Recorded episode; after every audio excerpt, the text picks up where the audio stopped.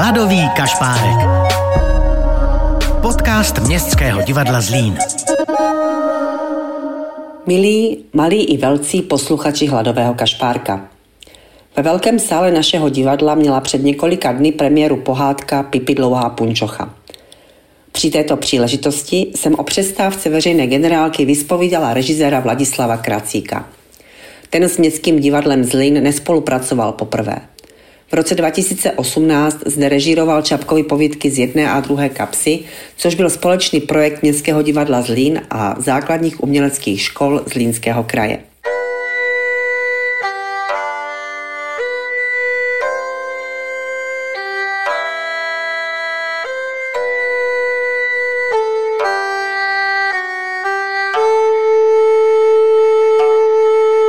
Jaké jsou tvoje zkušenosti s, s divadlem pro mladých a divadlem s mladýma lidma?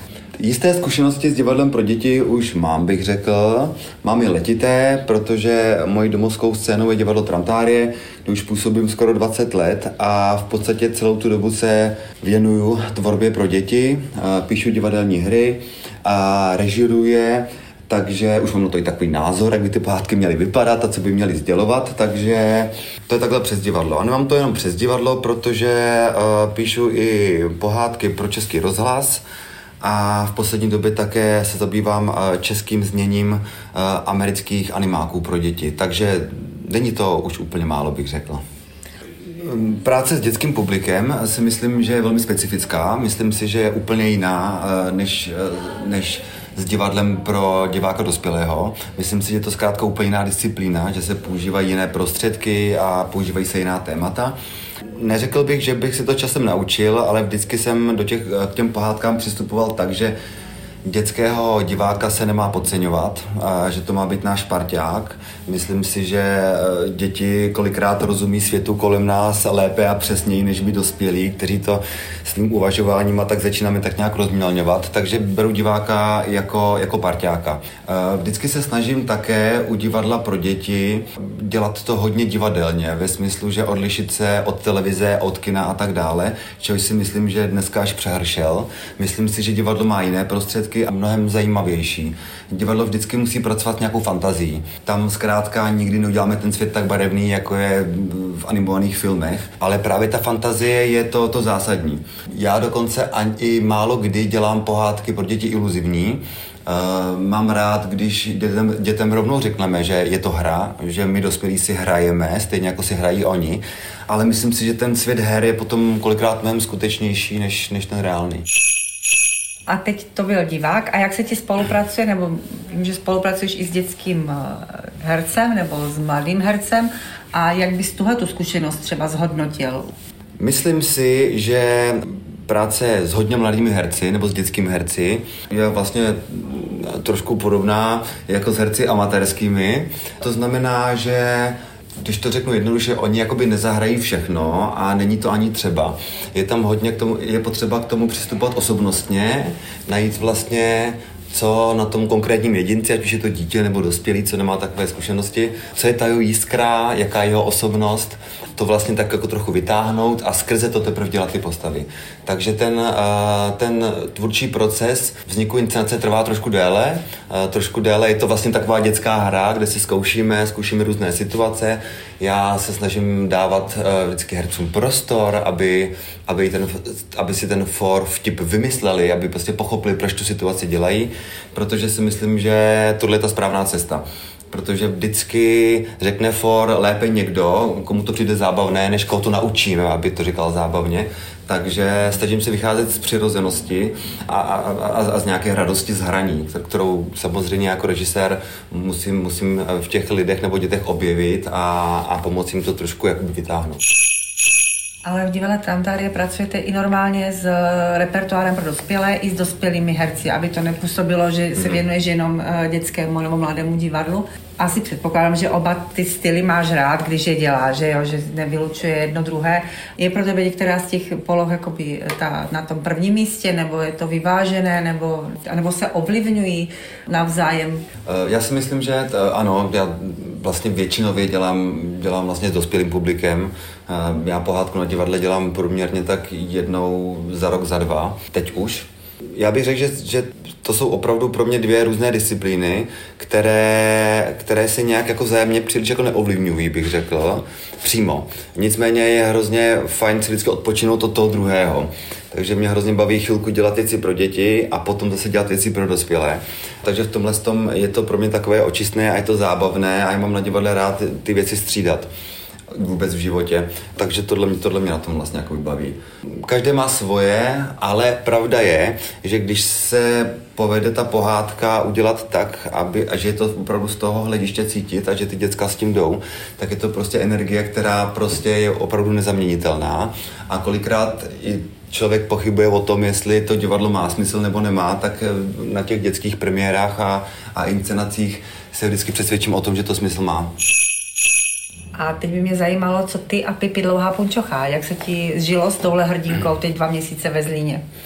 Tak obecně za to, eh, já mám, já mám tu předlohu hrozně rád, ať už tu knižní nebo tu filmovou. Mně se to jako děcku strašně líbilo, teď se to líbí i mým dětem, takže když jsem byl oslovený s tímhle s tím tématem, titulem, tak jsem byl v podstatě velmi jako nadšen. Uh, hrozně se mi líbí ta postava, hrozně se mi líbí ta její svobodomyslnost, ten punk, hrozně se mi tam líbí ta energie, která je v té knize obsaze, obsažená, takže s tím se pracuje hrozně dobře, ať bych řekl tak jako samo že člověk zase nemusí zase tak moc nic dělat a vymýšlet, protože to zkrátka opravdu nese jako strašně pozitivní informaci. Já když si pamatuju eh, na ten seriál, tak on je vlastně švédský, takže vlastně tam mají furt ty svetry a je tam vlastně zima, fočí tam vítr, ale když se na to člověk díval, tak mu bylo vlastně Po druhém zvonění, po druhém zvonění, prosím, pojďte se připravit na druhou polovinu hry. Pan Kořán, Slečna Kupková, Otáhalová, pan Výmr, Marketka, když se na to člověk potom díval, tak mu bylo strašně teplo a vedro a měl pocit, že v Karibiku, no zkrátka, to je pořád o tom samém. Takže tohle je by super. Spolupracovalo se mi tady dobře.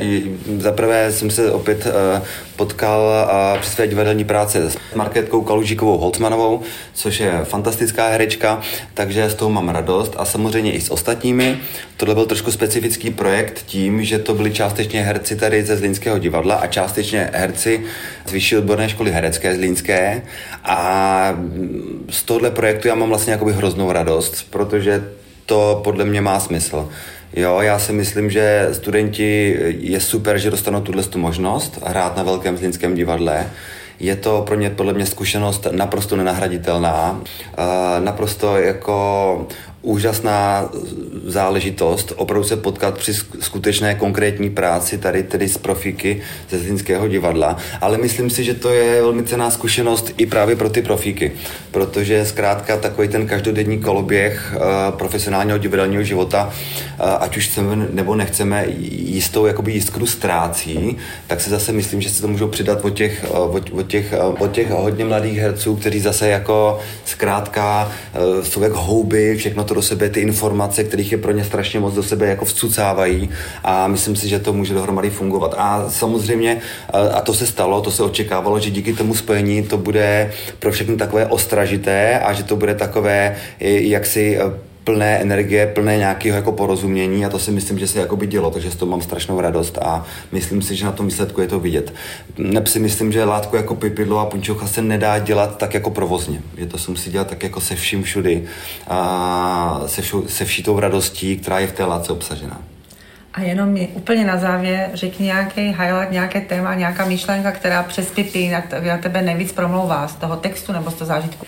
Hlavním tématem pro mě, a to jsme se snažili dát i do naší inscenace, je téma přátelství. Eh, je téma přátelství, protože jsme trošku vytáhli to téma, že Pipi, i když je tedy, má všechny ty krásné vlastnosti, že je veselá, temperamentní a nápaditá, tak zkrátka je sama tím, že je zkrátka trošku jiná, než jsou ostatní, tak vlastně dlouho žije sama a hrozně touží po kamarádech a o to má tady další postavy a to jsou sourozenci uh, Tommy a Anika, uh, kteří zase nikdy nikoho takového, jako je, jako je Pipi, nepotkali.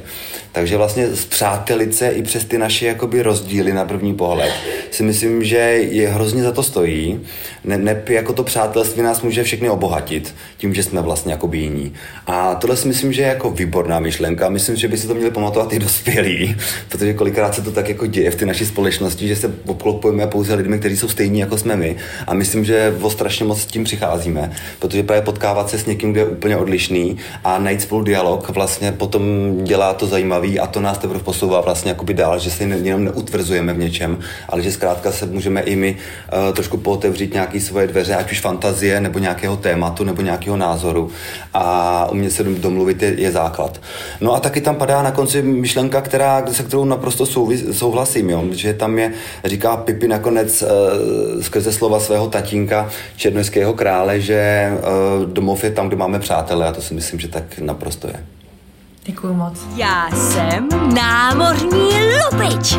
A teď nevím, jestli chci být černošskou princeznou, která bude chrastit za zvuku bubů v záři ohnů, anebo radši mořským lupičem, mořským vlkem, pirátem, který naloupí zlato a drahokamy a bude plout čiše po vlnách oceánu a vyrýžet další kořist.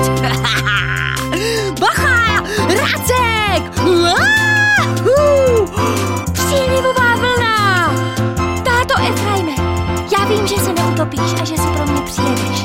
Budu čekat tady, ve vile, vile, kule! A, a jsme tu všichni spolu. A jsme tu všichni spolu. A jsme tu všichni spolu.